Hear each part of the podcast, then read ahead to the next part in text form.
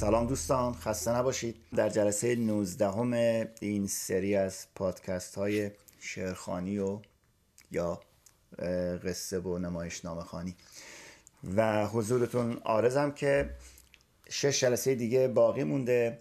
من اول از همه اون لیستی رو که خدمتون گفته بودم از کتاب های از رمان در واقع اینجا اول تکمیلش می‌کنم. ولی یک توضیح رو خدمتون بگم. اینکه من عرض کردم این لیست رو از برادرم حمید نامجو که در واقع پیگیر و علاقمند خیلی با سابقه رمان هست اینجا براتون می‌خونم.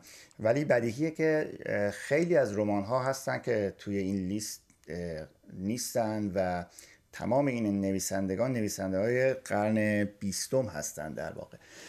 ولی دیگه شما نیازی به گفتن نیست. بسیاری از داستان, داستان بزرگ از خود سروانتس که معروف از رمان دونکی شد در واقع اولین رمان نوشته شده در تاریخ. تا بعدا ولتر دیدرو بعد نویسندگان قرن 19 هم داستوفسکی تولستوی بعد برخس بعد خیلی ها خیلی های دیگه هستن که شما اگر علاقه من باشید چه بسا حتی باید لیست رو با اونها شروع بکنید و بعد به این نویسندگان قرن بیستم برسید. ولی در صورت اینها جزو رمانایی هست که خوندنش فارغ از هر گونه ایده ایده یا علاقه سیاسی اساسا در رابطه با انسان و رنج انسان نوشته شدن و هر کسی می‌تونه برداشت های خودش رو ازشون داشته باشه. تقریبا نزدیک به نصف اونها رو هم من خودم ندارم هنوز و طبعا نخوندم. من به این لیست اعتماد می‌کنم چون به حال رمان امر بیزرریه و اینو در اختیار شما می‌ذارم. ولی شما خودتون می‌تونید تحقیق و بررسی بیشتر بکنید. اگر کسی اساسا اهل خوندن رمان باشه بعد از مدتی خودش به این ایده به یک شهودی می‌رسه از ماجرا برای انتخاب کردن رمان هایی که علاقه داره. اگه آخرتون باشه آخریش رمان قول مدفون بود شماره سی از ایشیگورو. شماره سی و یک شبانه از ایشیگورو دوباره. شماره سی و دو هم از ایشیگوروست به اسم هنرمندی از جهان شناور. من اینو خودم سه چهار سال پیش بود که در منزل یکی از دوستان دیدم و و اتفاقی برداشتم. یکی دو روز مهمون ایشون بودم تا آخرش رفتم و خیلی خیلی جالب بود. راجب یه نقاشه که در واقع قبل از جنگ جهانی دوم و خرابی هایی که امپراتوری ژاپن بر سر خودش و کشورهای دیگه آورد و بعدم با اون فاجعه بمب اتمی فرو نشست همه چی یعنی به فاجعه نشست. این نقاش در دانشگاه درس می‌داده و در واقع مثل تصور کنید مثل انقلاب خودمون که یک هنرمندی بعد از اینکه سیستم سیاسی عوض شده حالا در برابر این اتهام قرار داره که مماشات کرده یا همسخنی کرده یا در واقع نزدیک بوده به سیستم به سیستم سیاسی. این این سوال و این دغدغه همیشگی خیلی از ماها بوده و هست. همین الان هم ما با این ماجرا درگیریم دیگه. اینکه مردم یه سری از آدم ها رو که الان در ایران دارن کار می‌کنن تو عرصه های مختلف در برابر این سوال قرارشون میدن که آیا مسیر درستی میرن یا نه. یک رمان دیگه هست از در واقع دو تای دیگه از ایشیگورو دوباره به اسم هرگز رهایم مکن که این فیلم هم شده و اون یکی بازمانده روز که این یکی هم فیلم شده. من فیلم بازمانده روز رو دیدم Remains of the Day. این آقای آنتونی هاپکینز هنرپیشه بسیار قدره سینما ایشون این فیلم رو تو این فیلم بازی کرده. و اگر اشتباه اگر یادم باشه و درست بگم نقش مقابلش نقش زن رو کیت بلانشت بود. به بعد یک رمان دیگه از فرانکشتاین در بغداد از احمد سعداوی. زمستان سخت اسماعیل کادره. خانواده پاسکوال دوارته خوسسلا دو. اسم کوچیکش فکر کنم کامیلوس کامیلو خوسسلا. این هم خیلی رمان عجیب غریبیه. من اینم زمان دانشجویی خونده بودم. بعد زنان آنسوی رودخانه هاینریش بل هیاهوی زمان جولیان بارنز پدرو پارامو خوان رولفو قاضی و جلادش فردریک دورنمات. از دورنمات چند تا نمایشنامه وجود داره. یکیش به اسم فیزیکدان ها که خیلی سال قبل تلویزیون ایران تلتئاترشون نشون داد و گمانم که ترجمه آقای مرحوم رضا کرم رضایی بود و کارگردانش رو یادم نیست اما آقای اکبر زنجانپور جزو هنرپیشه هاش بود و بازی خیلی زیبایی کرد توی اون فیزیکدان ها ولی خب دورنمات به خاطر نوشتن چند رمان هم بسیار معروفه. یک رومانی هم داره دورنمات به اسم قول. که یک رمان پلیسیه در واقع ولی برعکس ماجرای رمان های مثل نوشته های داستان های شرلوک هولمز یا آگاتا کریستیس. بلکه در واقع یک جوری در رابطه با مضمون شکست قهرمان داستان یا همون پلیسه. من داستانش رو براتون نمیگم اما براتون شاید جالب باشه که بدونید آقای شان پن کارگردانی کرده یک فیلم سینمایی رو و بر اساس این رمان قول و نقش اون پلیس رو هم آقای جک نیکلسون بازی کرد. زندانی لاس لوماس کارلوس فوینتس سر هیدرا کارلوس فوینتس یا سر هیدرا اگر درست بگم. من این رمان رو اصلا آشنایی ندارم. محاکمه فرانس کافکا مکتب دیکتاتورها اینیاتسیو سیلونه بعد گفتگو با مرگ آرتور کوسلر. این آقای کوسلر خیلی زندگی عجیب و غریبی داشته. راجبش روی اینترنت search کنید و ببینید. یعقوب کذاب یورک بکر این هم خیلی رمان عجیبیه. ماجرای یک یهودی در کمپ در واقع اردوگاه های کار آلمان ها و یک, یک رگه طنز داره ولی خیلی خیلی زیباست. سوء ظن دوباره از فردریش دورنمات کنستانتینا از کارلوس فوینتس گوگول از جومپا لاهیری. یک رمان دیگه هم داره این خانم جومپا لاهیری که الان جز نویسنده های مطرح در واقع فکر کنم اصلا رئیس انجمن قلم آمریکا بود یه مدتی یا الان هم هست. به اسم همنام که مطمئنم دوستانی که علاقه من به رمانان خیلی هاشون این رمان یا شنیدن یا خوندن. بر شکل اینم یه رمان دیگه است. اتفاقا تو اون رمان همنام هم خود نیکولای گوگل یک یک بخشی از مضمون ماجراست. گذران روز یودیت هرمان مادام بواری از گوستاف فلوبر. خب اینا دیگه همون رمان های کلاسیک هن دیگه. روزی از روزهای زمستان مسافری از ایتالو کالوینو. بارون درخت نشین از ایتالو کالوینو. تقسیم از پیرو کیارا. مرگ بسیار آرام از سیمون دوبوار تصاویر زیبا دوباره از سیمون دوبوار بیابان تاتارها از دینو بودزاتی مراسم یادبود برای یک روستایی اسپانیایی از رامون سندر. و همچنین در قلم روی این عالم از آلخو کارپانتیه. این حدود تقریبا 60 رمان بود که من این لیستش لیستش برام تهیه شده بود و گفتم با شما در میون بذارم. یکی دوتا هم اصلاحی داریم. من در اون شعر سعدی که خوندم یه جا بعدا دوستان گوشزد کردن که من مخلص خونده بودم در حالی که مخلص بود. مخلص همون در واقع خلاصه به باب مفعل دیگه یعنی محل خلاصی یا محل رهایی. و فراغ و فراغ هم که البته ما همیشه توی تلفظ خیلی اینو دقت به خرج نمیدیم ولی در اصل جالبه که این دو کلمه خب یکیشون با قاف نوشته میشه, یکیشون با قین ولی دقیقا معنی عکس همدیگه رو دارن. ما فراغ با فتحه داریم و قین به معنی آسایش راحتی فراغ بال شنیدی؟ و اون یکی فراغه که با کسره درستش اینه که با کسره خونده بشه. و من دقت کردم دیدم یکی دو بار اونجا خودم این اشتباه رو کردم. در واقع اون شعر سعدی بود که فراغ یار که پیش تو کاه برگی نیست بیا و بر دل ما بین که کوه البند است. خب این بار می‌خوایم یه نمایشنامه بخونیم. من یه کتابی دارم اینجا از نشر مشکی که از کتاب های جیبی خیلی هم شیک و خوش در واقع خوش چاپه به خود معروف.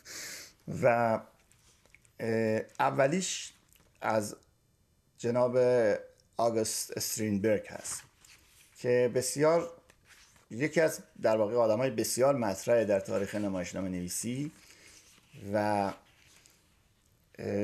یک نمایشنامه معروفی داره به اسم پدر. توی 22 ژانویه 1849 سوئدیه. توی استکهلم توی خانواده توحیده است به دنیا میاد و به مشاغلی از قبیل معلمی هنرپیشگی روزنامه نگاری و کتابداری دست, دست میزن برخی از منتقدین استرینبرگ اونو یکی از برجسته ترین و تاثیرگذارترین نمایشنامه نویسان برخی از منتقدین استرینبرگ را یکی از برجسته ترین و تاثیرگذارترین نمایشنامه نویسان نمایشنامه نویسان اوایل قرن بیستم می‌دانند منتقدین همچنین آثار او را در سبک ناتورالیستی و اکسپرسیونیستی طبقه بندی می‌کنند که ما اینجا قصد نداریم حرف نظری زیاد بزنیم. لذا شما خودتون می‌تونید اگر علاقه دارید راجع به اینها دیگه این روزا خیلی راحته این کار. تایپ کنید گوگل کنید و راجبش بخونید. استریندبرگ نمایشنامه های ارزشمندی از خودش به جا گذاشته که میشه از بینشون پدر که عرض کردم دوشیزه جولی اتاق قرمز و رقص مرگ رو اشاره کرد. استرینبرگ در 1912 از بین رفت از دنیا رفت. نمایشنامه, نمایشنامه قوی تر یک تکگویی یه مونولوگ در 1888 نوشته شده. کتاب حال به حال صدها اجرا ازش وجود داره. من این نمایشنامه رو الان باز کردم و بدون آمادگی قبلی می‌خوام براتون بخونم اما یه بار من یه اجرا از این دیدم که چند تا از همکلاسی های قدیم بنده در رشته تئاتر یادمه که دو تا خانم بودن و در واقع یکیشون که اساسا حرف نمی‌زنه و اون یکی تمام چیز رو انجام میده. حالا می‌خوام با شما بخونم ببینم آیا صحنه واقعا همونه که من دیدم یا نه. گوشه ای از کافه مخصوص بانوان بله. دو میز آهنی و یک نیمکت که با مخمل روکش شده چند مخمل روکش شده چند صندلی دور میزها قرار دارد. خانم ایگرک به پشت پشت یکی از میزها نشسته یک بطری خالی آبجو در مقابلش هست. مجله مصور را که بعد آن را با مجله های دیگر روی میز عوض خواهد کرد. ورق می‌زند. لباس مرتبی پوشیده و کلاهی به سر دارد. یک کیف بسیار ظریف ژاپنی روی میزه این خانم ایگرک همونی که عرض کردم. تا آخر نمایشنامه ایشون حرف نمی‌زنه و در واقع تمام آن چیزی که داستان پیش می‌بره خانم ایکسه اینم خدمتتون بگم که این نمایشنامه ترجمه جناب آقای احمد پوریه که من ارادت خیلی قدیمی به ایشون دارم. چرا؟ به خاطر اینکه یه بار یک کتابی رو توی ویترین کتاب فروشی چشمه نشته چشمه زیر پل کریم خان در تهران دیدم که روش نوشته بود هوا رو از من بگیر خنده اترانه این ترجمه ترجمه این جمله ترجمه آقای احمد پوری بود از شعر عاشقانه پابلو نرودا. که این در ذهن من مون تا چند سال بعدش که یک شعر عاشقانه ای نوشتم که بعدا شد همین مضمون قطعه تانگو که توی, روم، توی آلبوم بوسه های بیهوده یا یوزلس کیسز دکلمه شد و اجرا شد. اون در واقع تاثیر اون یک خطی بود که از آقای احمد پوری دریافت کردم و اون, اون رو اون در واقع سیدی رو هم تا اونجایی که خاطرم هست تقدیم کردم به ایشون و دوستم عبدی بهروانفر. خانم ایکس وارد می شود چطوری آملی عزیز؟ چرا شب عیدی گرفتی مثل آدمای تنها این گوشه واسه خودت نشستی؟ خانم ایگرگ مجله رو یه کنار می‌ذاره یه سری تکون میده مشغول ورق زدن یه مجله دیگه میشه. می‌دونی که توی شب تو شب عیدی تنها توی این کافه بشینی ناراحتم می‌کنه عذابم میده. یاد اون شبی میفتم که توی یه عروسی توی یکی از رستوران های پاریس عروس یه گوشه نشسته بود و مجله فکاهی می‌خوند. دامادم با مهمونا بیلیارد بازی می‌کرد. پیش خودم فکر کردم زندگی اگه بخواد اینجوری شروع بشه آخرش چی میشه؟ درست مثل اینه که البته فرق زیادی بین این دوتا مسئله هست. آره می‌فهمی که گارسون با یک لیوان شیرکاکائو وارد می‌شود. اونو می‌ذاره جلوی خانم ایکس. خانم ایکس ادامه میده. می‌دونی آملی من معتقدم اگه تو با اون ازدواج می‌کردی می‌تونستی زندگی بهتری داشته باشی. یادت میاد از همون اول چقدر بهت می‌گفتم کوتاه بیا اونو ببخش؟ حالا تو می‌تونستی زن اون باشی خونه هم برای خودت داشته باشی. یادت کریسمس گذشته چقدر خوشحال بودی که با پدر و مادر و نامزد تعطیلات رفتی؟ چقدر زندگی ساده رو ستایش می‌کردی. دلت می‌خواست از تئاتر دست بکشی و بله عملی. آره داشتن یه خونه و چند تا بچه در کنار فعالیت های تئاتری خب چیز بدی نیست. تو نمی‌تونستی اینا رو بفهمی. خانم ایگرک حرکتی می‌کند انگار به او توهینی شده. خانم ایکس یه قاشق از شیرکاکائو سر می‌کشد بعد کیف خریدش رو باز می‌کنه مقداری هدیه بچه بیرون میاد. بذار چیزایی که برای کوچولوها خریدم نشونت بدم. اینو ببین این عروسکه. مال لیزه. ببین چطوری سرشو تکون میده ببینی یه تفنگم برای ماجا خریدم. تفنگو به طرف خانم ایکس نشونه میره انگشتشم رو ماشه می‌ذاره. ترسوندمت تو که فکر نکردی واقعا می‌خوام به تو تیراندازی کنم. کردی؟ نه. راستی این فکر کردی؟ می‌تونم به همه کائنات قسم بخورم که کردی. اگه تو به من تیراندازی می‌کردی من تعجب نمی‌کردم. بالاخره هرچی باشه سر راهت قرار گرفته بودم دیگه. قبول می‌کنم. هیچ وقت نمی‌تونی این مسئله رو فراموش کنی. حتی اگه تقصیر. تقصیر گردن منم نبود. تو هنوزم فکر می‌کنی من کاری کردم که تو رو از تئاتر اخراج کنم. درسته؟ مگه این تو نیست؟ ولی من این کار رو نکردم عملی. تو هر چی می‌خوای فکر کنی بکن. من اصلا تو این کار دخالتی نداشتم. تو هنوزم عقیده داری من باعث این کار شدم. البته اصلا برام مهم نیست یه جفت کفش سرپایی منقوش از کیفش در میآورد. از کیفش در میآورد. اینا رو اینا رو هم برای اون گرفتم. ببین ببین خودم خودم روشونو نقش لاله انداختم. تو که می‌دونی من لاله نفرت دارم ولی شوهرم دوست داره دیگه. خب دوست داره رو هر چیزی لاله داشته باشه. می‌بینی باب چه پاهای ظریفی داره؟ دلم می‌خواد می‌دیدی چقدر آروم قدم برمیداره. تو تا حالا اونو با دمپایی نیدی که. دیدی؟ خانم ایگرک با صدای بلند میخندن ببین در واقع نقش مقابل که سکوت همیشه کلا تا آخر ساکته اینجا میخنده. هر وقت عصبانی باشه هر وقت عصبانی میشه پاشو محکم می‌زنه زمین. مثل این یا کن. اون وقت میگه مرد شور این کلفت ها رو ببره. یاد نگرفتن یه قهوه حسابی درست کنن و جلوی آدم بذارن. احمقا حتی نمی‌تونن فتیله چراغ رو عوض کنن. خانم ایگرک شلیک خنده را سر می‌داد ببین وقتی میاد خونه راست میره سراغ دمپاییاش که ماری گذاشته زیر قفسه. اوه اصلا خوب نیست. من بشینم اینجا با شوهرم و دست بندازم. از همه اینا گذشته اون واقعا مرد خوبیه. می‌دونی؟ یه شوهر کوچولوی حسابیه. عملی تو باید شوهری مثل اون میداشتی. چیه؟ داری به چی میخندی؟ بگو, بگو, بگو دیگه بگو داری به چی میخندی؟ ماجرا چیه؟ بهترین خصوصیتش اینه که به من وفاداره می‌دونی؟ این یکی رو اطمینان دارم. خودش به من گفته این پوسخند تمسخر آمیزت چیه عملی خودش گفت وقتی توی مسافرت بوده فردریک سعی کرده اونو از راه بدر کنه. بیشرمی رو می‌بینی؟ چشاش از کاسه در میارم. باور کن اگه زنی جرأت کنه بهش نزدیک بشه این کارو می‌کنم. من خوششانس بودم عملی که اینو از خود باب شنیدم. قبل از اینکه یکی دیگه بهم بگه. ولی فردریک تنها کس نبوده ها. بذار یه چیزی رو بگم. اصلا نمی‌فهمم چرا زنها همه در برابر شوهر من واقعا دیوونه میشن. حتما فکر می‌کنن اون دستی در استخدام هنرپیشه ها داره. بالاخره هر چی باشه یکی از رؤسای اداره است دیگه. نباید تعجب کنم.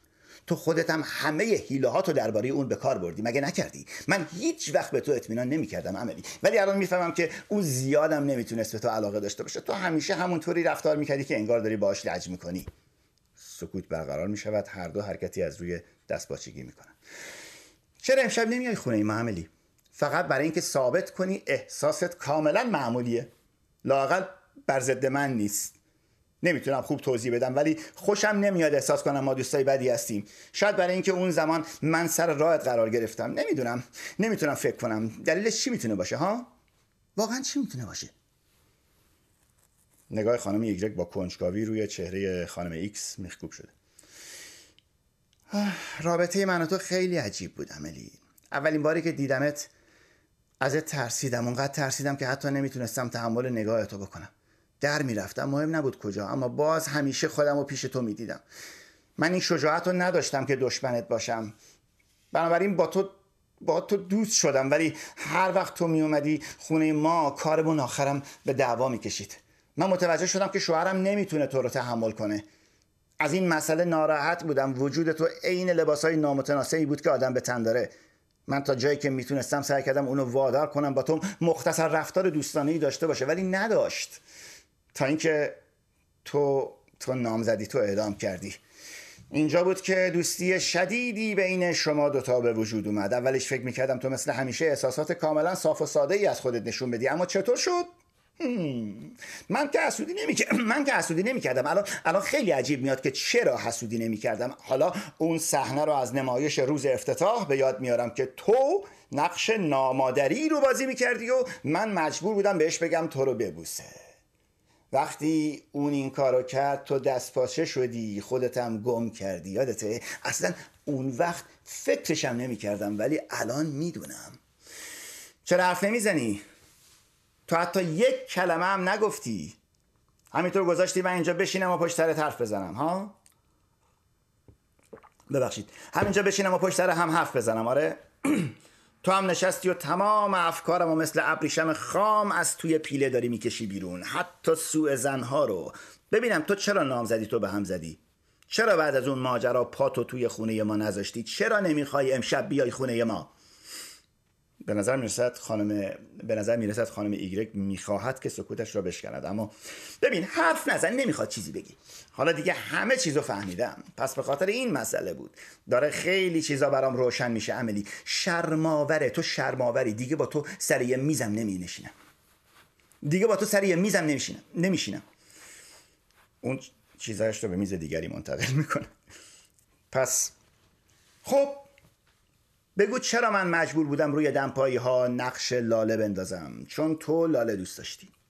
چون تو لاله دوست داشتی. برای این بود که پس به خاطر این بود که تابستون گذشته مجبور بودیم تعطیلات و کنار دریاچه مالار بگذرونیم. چون تو از دریای آزاد خوشت نمیاد. برای این بود که اسم پسرم اسکیل شد. چون اسم پدر تو بوده. به این دلیل بود که من باید لباسای مورد علاقه تو رو میپوشیدم. مشروب محبوب تو رو میخوردم. به موزیک دلخواه تو گوش می‌کردم. و حتی کتابای نویسنده مورد علاقه تو رو میخوندم. و از شیر و از شیر مورد علاقه تو میخوردم. پس بگو. خدای من. حتی فکر کردنم بهش سخته عملی سخت وحشتناکه. همه چیز برای من باید از تو می‌رسید. حتی احساساتم حتی تمایلاتم. تمایلاتم باید از نوع تمایلات تو می‌شد. روح تو توی روحم خزیده بود. درست مثل کرمی که آهسته رایی برای خودش باز می‌کنه داخل یه سیب. و اونقدر اونو می‌خوره که دیگه هیچی ازش باقی نمیمونه. غیر از پوست و یه یه داخل یه درون سیاه. خیلی سعی کردم از تو دور باشم ولی نتونستم. تو مجذوبم کرده بودی عملی مثل یه مار منو افسون کرده بودی. با اون دوتا چشم سیاه و بزرگت. هر دفعه که بالهامو برای پرواز باز می‌کردم انگار دستی نامری اونا رو به هم اونا رو به من میچ... اونا رو به زمین میچسبونه. من من تو باطلاقی بودم که هرچه بیشتر دست و پا می‌زدم تا بیرون بیام بیشتر فرو می‌رفتم. بالاخره اونقدر پایین رفتم که ته باطلاق رسوب کردم عملی. جایی که تو مثل یک دیو کمین جایی که تو مثل یک دیو تو کمین نشسته بودی و منتظر بودی منو زیر چنگالات بگیری. اینجا همون قهر باطلاق عملی. این کافر رو میگم. اوه که چقدر ازت متنفرم. می‌فهمی چی میگم؟ نفرت. و تو چقدر خونسرد نشستی همین گوشه و عین خیالت نیست که امروز روز اول ماهه آخرش کریسمس یا مردم. امروز امروز روز اول ماه در واقع خب یه ماه داره اشاره می‌کنه و آخرش ماهی که توش هستی. امروز روز اول ماه آخرش کریسمس یا مردم دور برت خوشحالن ناراحتن. ببخشید این دوتا رو داره میگه دوباره درست می‌خونم. عین خیالت نیست که امروز روز اول ماه آخرشه؟ کریسمسه یا مردم دور برت خوشحالن ناراحتن؟ تو حتی قدرت دوست داشتن و نفرت داشتن هم نداری. درست مثل لکلکی که چشم دوزه به سوراخ موش صحرایی. تو ناتوانی از اینکه خودت بو بکشی شکارتو پیدا بکنی. می‌دونی چطور گوشه ای پنهان بشی و منتظر شکار بمونی. فکر می‌کنم بدونی که مردم اسم اینجا رو گذاشتن تل موش. آره؟ تو همون جوری نشستی و روزنامه رو دست گرفتی به امید اینکه خبر کسی رو بخونی که بدبخت شده یا از تئاتر اخراجش کردن. اینجا نشستی و هر لحظه منتظر یه قربانی هستی. مثل ناخدایی که کشتی شکسته باشه. آخرین آزمایش رو روی شانست می‌کنی. اینجا تو منتظر باج گرفتنی. عملی بیچاره. می‌دونی که با وجود همه اینا من برات احساس تاسف می‌کنم چون می‌دونم واقعا بدبختی. بدبخت مثل هی... میگه یه حیوان زخمی. داری کینه میورزی چموشی می‌کنی چون زخم خوردی. برای من سخته که از دستت عصبانی بشم. هرچند که باید می‌شدم ولی به هر حال تو ضعیفتری. اون ماجرای تو با باب شوهر من خوب می‌بینم که ناراحتم نکرده. تو منو عادت به شیر کاکائو خوردن دادی. اگه کسی دیگه هم این کارو می‌کرد زیاد فرقی نداشت. قاشقی از شیر کاکائو سر می‌کشد علاوه بر این شیر کاکائو نوشیدنی سالم و مقویه. اگه تو به من یاد دادی چطور لباسی بپوشم چطوری لباس بپوشم اینجوری شوهرم رو بیشتر به من علاقمند کردی. این همون چیزیه که من از تو گرفتم ولی خودت گمش کردی. اگه منصفانه قضاوت کنیم تو اونو تقریبا از دست دادی. البته بدون شک قصد تو این بود که من اونو از دست بدم. خیلی هم تلاش کردی ولی الان پشیمونی. اما من این کارو نکردم. آدم نباید اونقدر خودخواه و یه دنده باشه. قبول می‌کنی که الان حقیقتا من قوی ترم اسم نمایشنامه قوی تره در تو هرگز چیزی از من نگرفتی در حالی که من خیلی چیزها رو از تو گرفتم.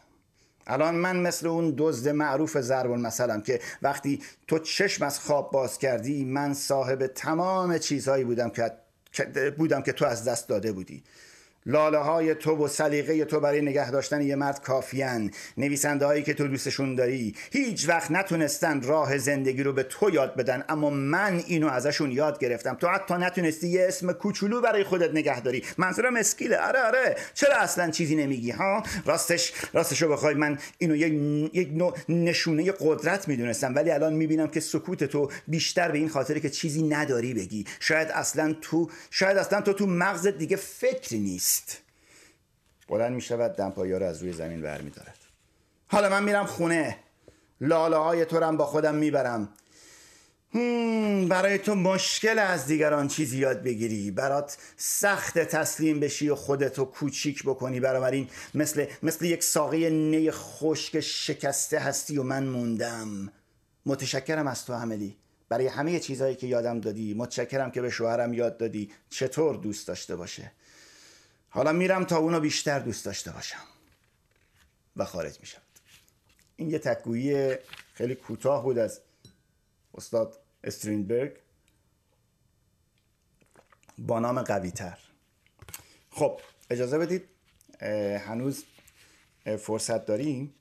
من از یوژن اونیل هم در همین کتاب یه تکگویی وجود داره. اون رو هم براتون بخونم. حتی توضیحات صحنش اینجوری که می‌بینم زیاده ولی خب با اینکه حس یک سر خوندن رو از بین می‌بره اما من توضیحات صحنه رو هم خواهم خوند. راجب یوژین اونیل هم اینو ارز کنم خدمتون که نمایشنامه خیلی معروفش گوریل پشمالو هست که یادم اون رو هم با کارگردانی آقای اکبر زنجانپور و بازی جمعی از بازیگران اون زمان معتبر تئاتر من دیدم. یوژن اونیل یکی از دخترهاش گویا بعدا یکی از همسران چارلی چاپلین بزرگ میشه. ولی راجب اونیل بیشتر بخونید به خاطر اینکه این آدم به ویژه همون نمایشنامه گوریل پشمالوش یکی از در واقع ایده های خیلی آرمانگرایانه در واقع ادالت خواهانه مارکسیستی هست. خود مضمون نمایشنامه. ماجرای یک یک کارگر موتورخونی کشتیه. کشتی که سوختش کور است و سوخت زغال سنگه و توسط یه شاهزاده یا یک دختر در واقع لرد و اشرافزاده خیلی اتفاقی یه اهانتی بهش میشه. یعنی سر یه صحنه که دختر فکر می‌کنه که توی کشتی دختر و میاد سر بزنه به موتورخونه و همه کارگرها جمعن و از دهنش میپره کلمه گوریل.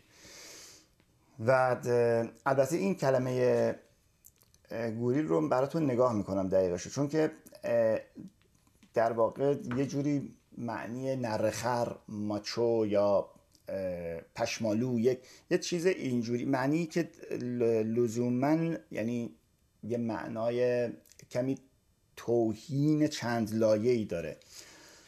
و بعد این, این مرد که در واقع ذهن باکره ای داشته و زندگی باکره ای داشته و در واقع چشم و گوشش بسته بوده به خاطر این توهین میره به سمت این ماجرا به این مسیر که چی در من هست که با انسانهای دیگه فرق دارم و منو به شکل گوریل در آورد؟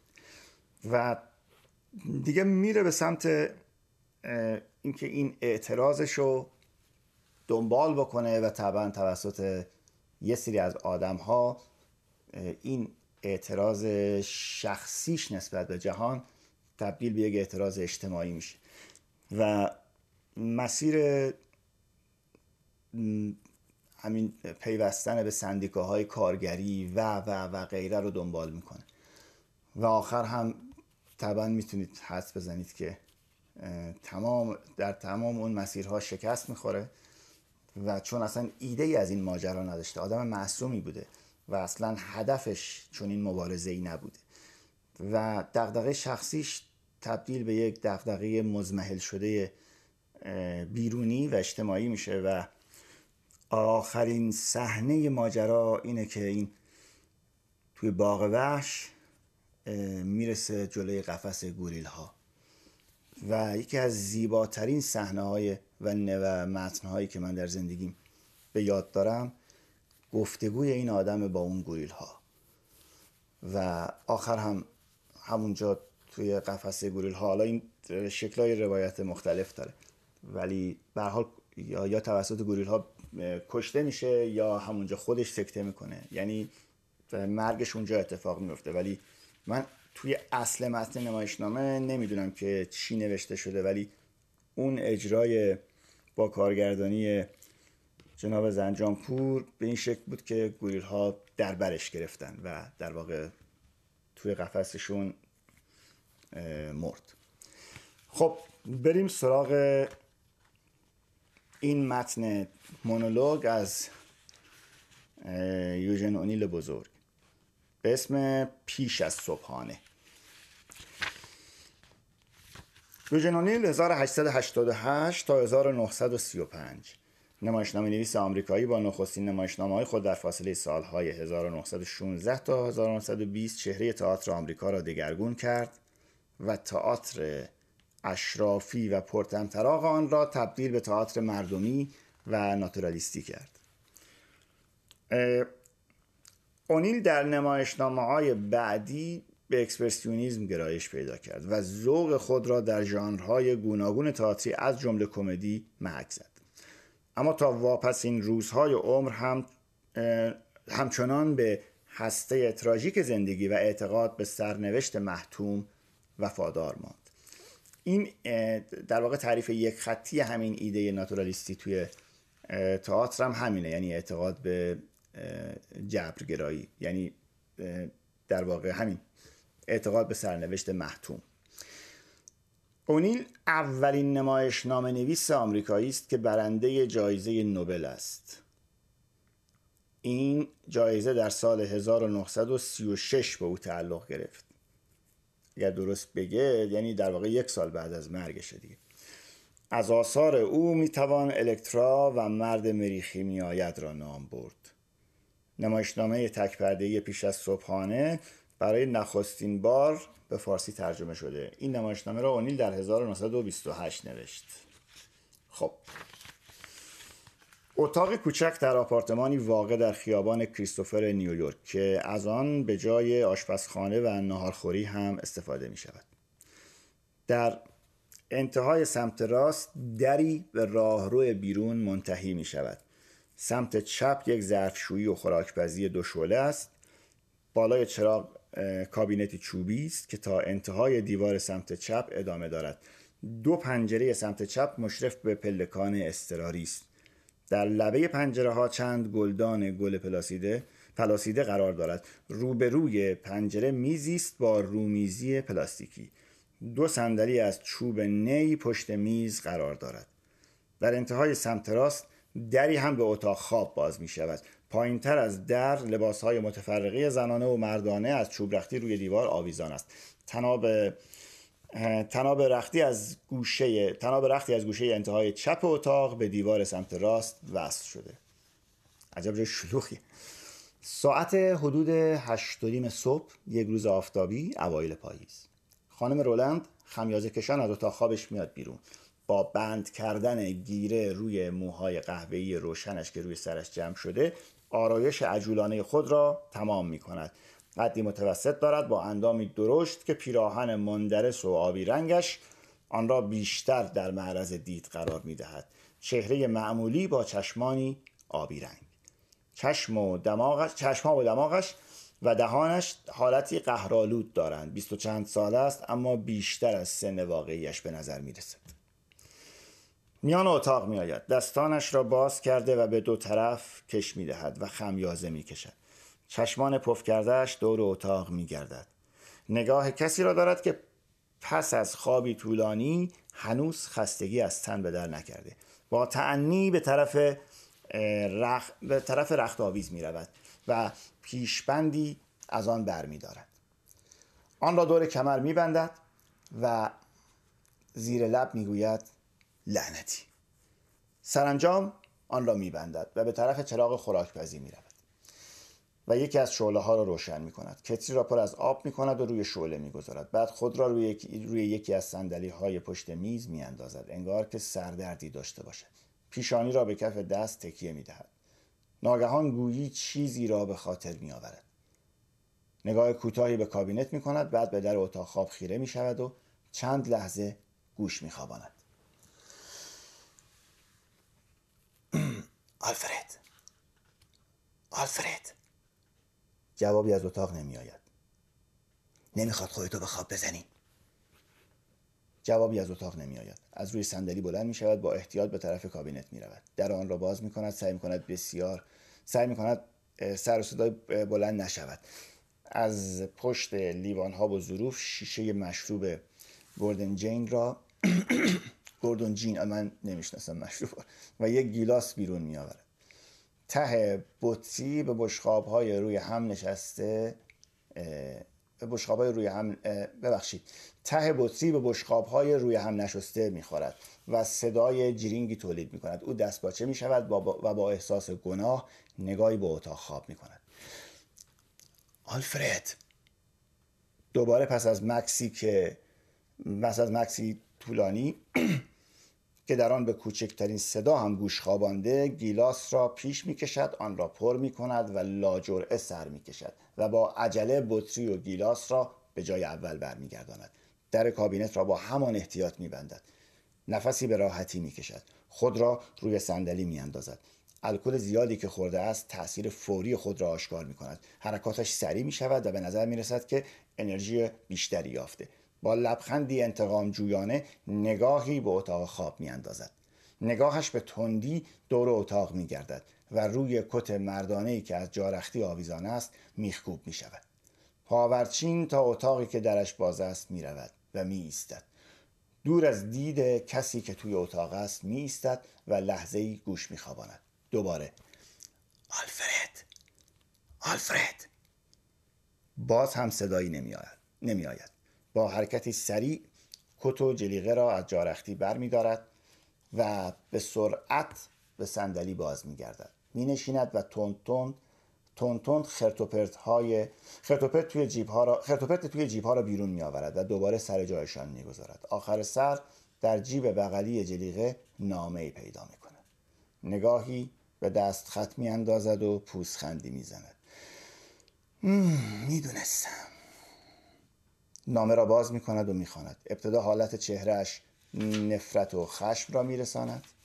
بعد به تدریج به شیطنتی پیروزمندانه تغییر می کند و لحظه ای عمیقا به فکر فرو می رود. ببخشید من یکم آب بخورم به نقطه ای در روبرو خیره می شود نامه به دست لبخندی بیرحمانه روی لبش می نشیند سپس نامه را دوباره سر جای اولش در جیب می‌گذارد در حالی که هنوز مواظب است فرد فرد در خواب را بیدار نکند کت و جلیقه را آویزان می کند و به طرف در اتاق خواب می رود و نگاهی به داخل می اندازد.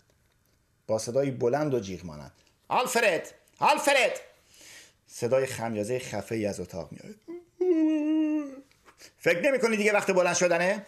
می‌خوای همه روز توی, توی رخت خواب بمونی؟ البته تو موقع تنبلی که می‌تونی تا ابد توی رخت خواب بمونی. شک ندارم که این کارو می‌کنی. مینشیند و مستربانه به بیرون از پنجره چشم میدوزد.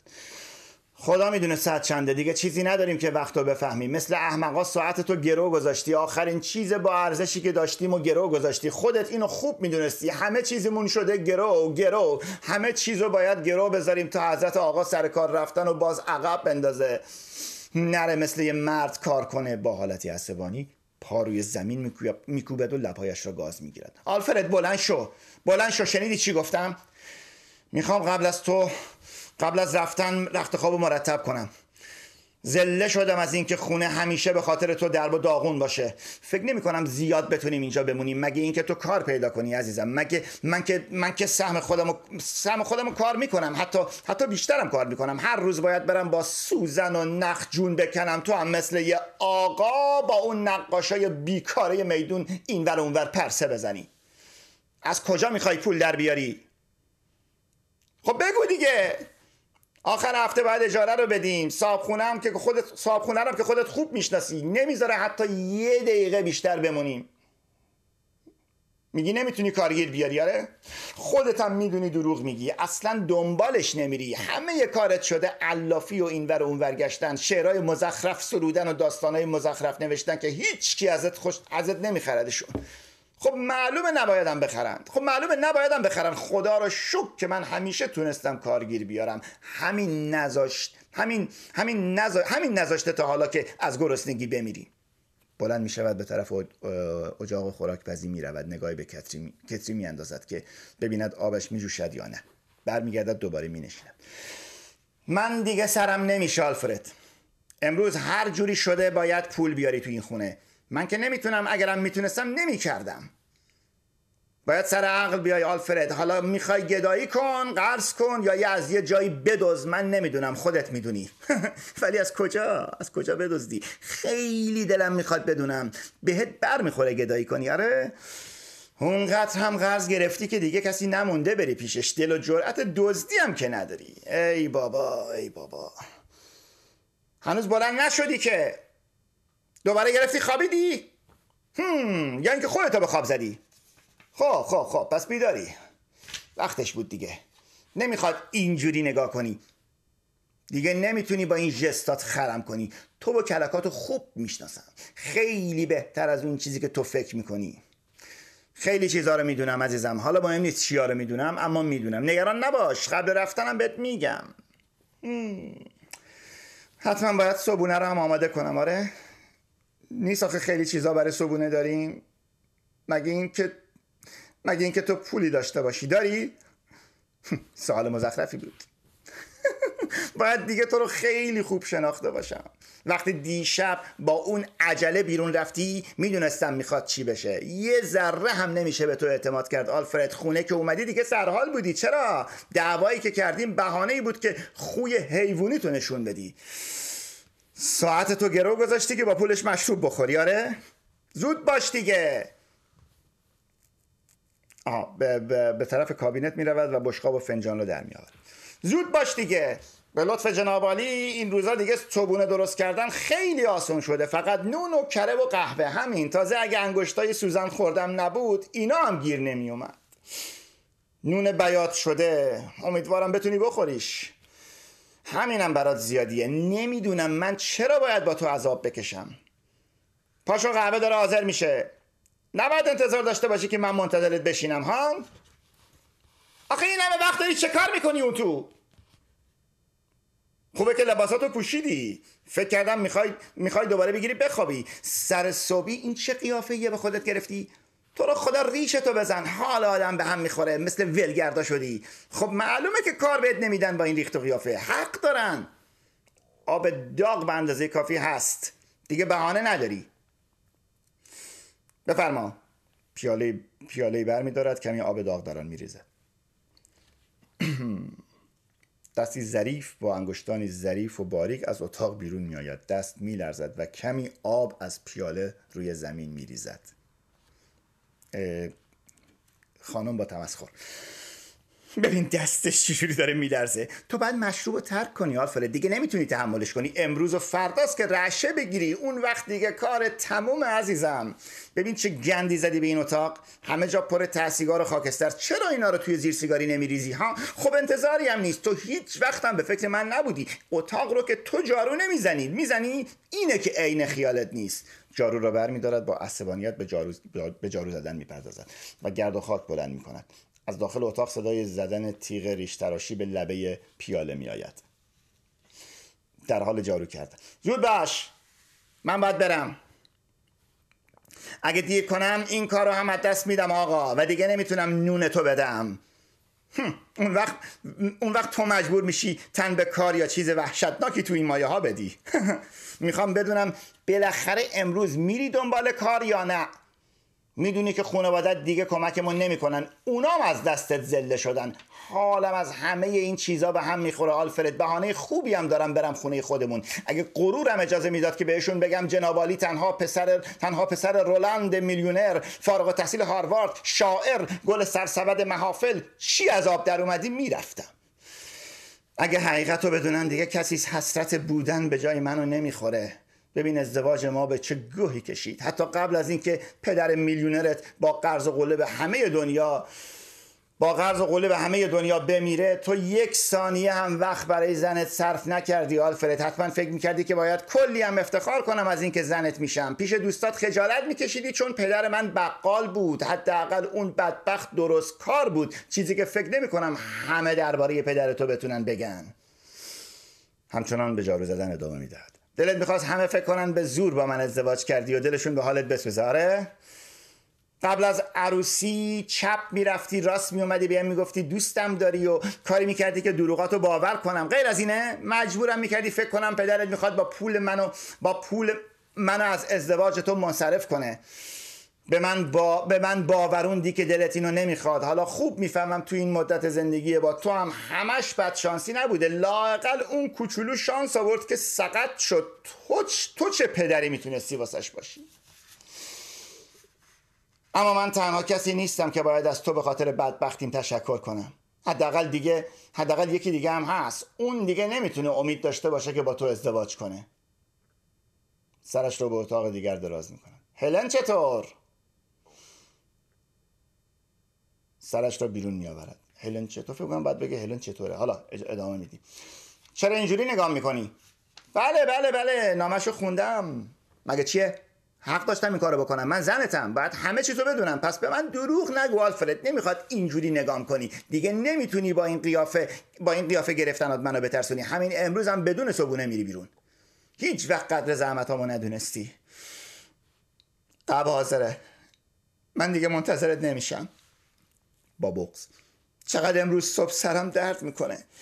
بدبختیه. با این با این وضع باید برم سر کار و تمام روز رو توی اتاق خفه بگذرونم. اگر اگر حداقل نصف نصف مرد بودی لازم نبود الان سر کار برم. حقش این بود. الان من دراز میکشیدم اینجا نه تو. الان من دراز میکشیدم اینجا نه تو.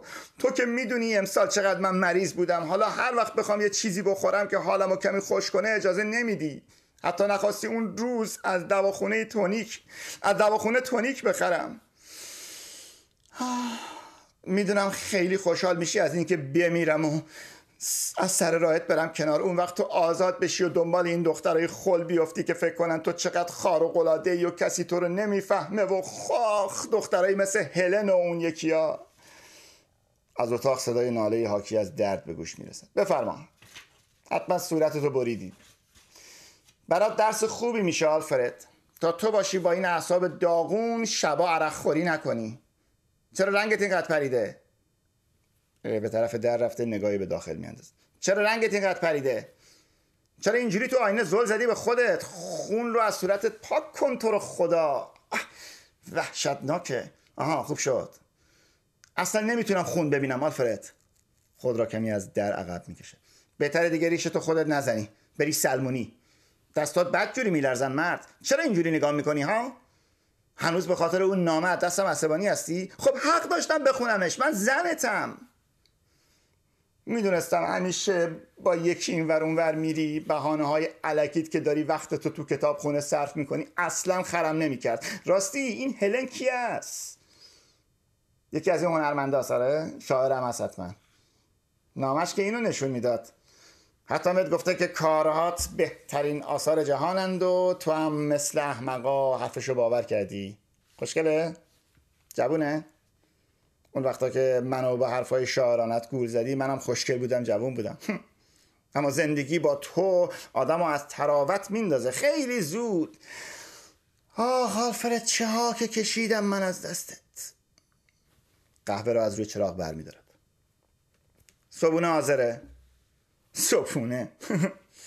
قهوت سرد میشه. چه کار داری می‌کنی آخه؟ هنوز ریش می‌زنی؟ بهتره دیگه این کارو نکنی. همین روزاست که حسابی صورت تو ببری. نانی می‌برد و رویش کره میمالد. حرفایی که بعد از این می‌زند همه همراه با خوردن نان و سرکشیدن قهوه خواهد صبحونت که تموم شد بعد زود برم. یکی از ما باید کار کنه. بالاخره امروز میری دنبال دنبال کار یا نه؟ اگه این دوستات واقعا تحویلت می‌گیرن باید یک کاری واسط پیدا کنن. اما اونا همش می‌خوان براشون حرف بزنی. دلم برای این هلن حالا هر کسی که هست میسوزه. تو اصلا احساسات دیگران رو در نظر نمی‌گیری. خانوادت چی میگن؟ دیدم دیدم. همه چیز رو توی نامه نوشته. می‌خواد چکار کنه؟ بچه رو نگه داره؟ یا اینکه پیش یکی از این دکترا بره. این یکی کار خوبیه. پولش از کجا میاره؟ ها پول داره؟ بگو ببینم. نمی‌خوای درباره چیزی به من بگی؟ خب مهم نیست. راستشو بخوای من دلم زیاد به حالش نمیسوزه. اون می‌دونست داره چه کار می‌کنه. از نامش معلومه مثل من دختر مدرسه ای نبوده. می‌دونه تو زن داری. می‌دونه نه؟ البته باید بدونه. اصلا باید بدونه. همه دوستات درباره ازدواج ناموفق تو باید بدونن و می‌دونن. می‌دونم همه دلشون به حالت میسوزه اما هیچ وقت حرفای منو نشنیدن. اگه میشنیدن که نظرشون عوض می‌شد. اگه این هلن می‌دونه تو زنداری پس باید آدم جالبی باشه. پس چه انتظاری داره؟ حتما فکر می‌کنه من ازت طلاق می‌گیرم تا با اون ازدواج کنی. آره فکر می‌کنه که بعد از این چیزایی که سرم آوردی اونقدر احمقم که این کارو بکنم. تو که نمی‌تونی منو وادار به طلاق کنی. خودتم خوب می‌دونی. هیچ کی نمی‌تونه بگه من ذره هم تقصیر دارم. آخرین جرعه قهوه را سر می‌کشد. منم آبمو بخورم. فقط اینو بگم که حقش عذاب بکشه. بذار واقعیت رو بهت بگم. این هلن تو بهتر از این زنای خیابونی نیست. از اتاق دیگر صدای ناله حاکی از درد نمیآید. بازم صورتتو بریدی؟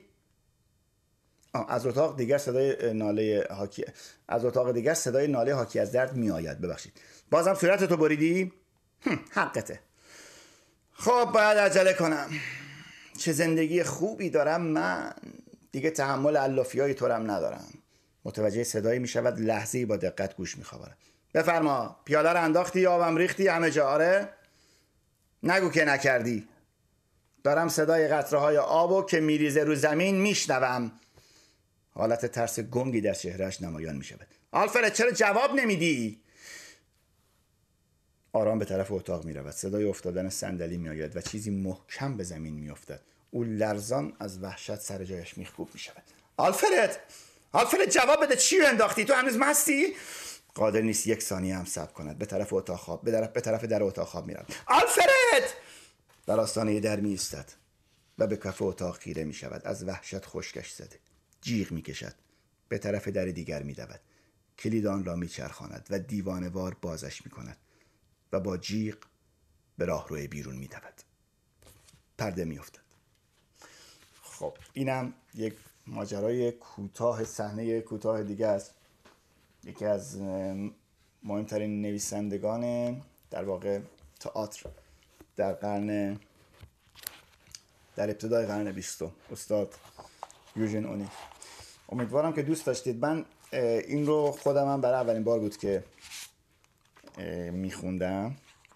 اجازه بدید یه شعر تنز بخونم.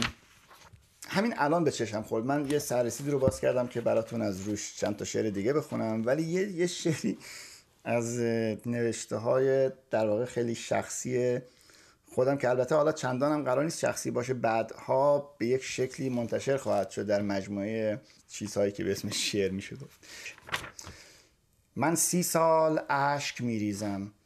سالی سی مشک پر می شود هر اشک به قد یک مشک. گمان نکن که این کشک است. این دانه های سرشک است. زرشک نگو. زپرشک هم نگو. زپزشک هم نپرس.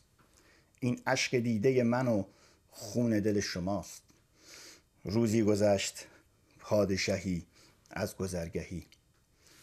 گه خورد گذشت هر پادشهی از هر رهی. از آن گهتر که پادشاه ریتمیک بگذرد از ره.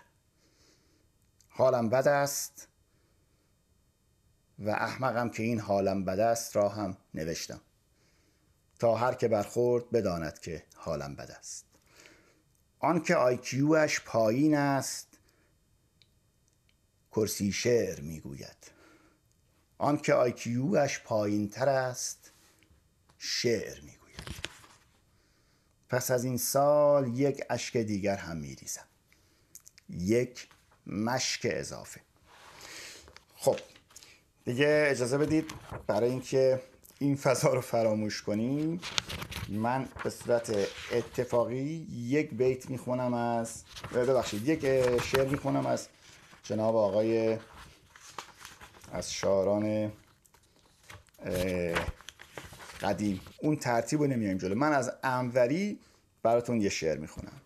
اوحد الدین محمد ابن محمد یا اوحد الدین علی ابن اسحاق انوری. آها دوستان یه چیزی من فراموش کردم خدمتون بگم. اینکه این نمایشنامه آقای یوژن اونلی که توی چیز توی نیویورک میگذشت و گفت که در می‌خوای بری ساعت رو گرو بذاری. گفت ساعت رو گرو گذاشتی. من یه فیلم دیدم پریشب که پیشنهاد می‌کنم به همتون. اگر گیر آوردید. ببینید به اسم The Pound Broker. پاوند بروکر در واقع همین مغازه هست که ما توی ایران نداریم همچین چیزی رو یا حداقل من سراغ فکر کنم نداریم. این که مغازه هستن که مثل سمساری امانت فروشی که شما وسایلتون رو می‌ذارید پیششون و بهتون یه پولی میدن به, به ازاش. تا زمانی که برید پول پس بدید و وسیلتون رو بگیرید. بعد ماجرای یه آقای یهودی بود که در واقع جزو هولوکاست بوده و جزو همون قربانیان یهودی جنگ جهانی دوم و الان این مغازه رو داره در شهر نیویورک توی در واقع قسمت بالای منحتن محله هارله. و دیگه بقیه داستان رو نمیگم ولی بسیار بسیار فیلم تاثیرگذاری بود و ماجراش در واقع راجب نسبت انسان بود و دایره های قدرتی که توی زندگی وجود دارن. و این آدمی که چجوری از اینا چشم پوشیده و خودشو در نسبت با مسئله رنج کجا می‌بینه. و از لحاظ تکنیکی هم ادیت هایی که شده بود توی چیز توی تدوین این فیلم این بود که بعضی وقتا یک, یک فریم کوتاه. می‌دونید که هر ثانیه از فیلم از فیلم های فیلم یعنی در واقع نه ویدیوها که بعدا اومدن. هر ثانیه 24 فریمه. یعنی 24 عکس ثابته که اینا کنار هم دیگه وقتی توی دستگاه آپارات میچرخیدن این 24 تا به ما احساس یک حرکت پیوسته رو میده. 24 فریم میشه یک ثانیه. بعضی وقتا استفاده از سه چهار تا از اون فریم ها باعث میشه که در کسری از ثانیه یک تصویری از کنار از ذهن ما رد میشه. این بازی رو شاید برای اولین بار توی این فیلم 1964 کارگردانش انجام داده بود. و اینکه این آدم چشش مثلا به یک شیعی می‌خورد و بعد براش تصویری یک تصویر خیلی سریع و گذرا از از, از اتفاقاتی که براش افتاده بود در اردوگاه کار اجباری. پیش می اومد و کارگردانش هم سیدنی لومت بود. همونی که فیلم داگ دی افترنونش خیلی معروفه فیلم بعد از ظهر سگی که آقای حاتمی کیا فیلم آژانس شیشه ای رو از روی اون ساخته و ذکر هم نکرده. این یخچال هم با ما یاری کرد تا آخرین شعر رو که می‌خواستیم از جناب انوری بخونیم به کار افتاد. ولی دیگه من خاموشش نمی‌کنم. عجب عجب که تو را یاد دوستان آمد. درا درا که ز تو کار ما به جان آمد. مبر مبر خور و خوابم زداق هجر لبش.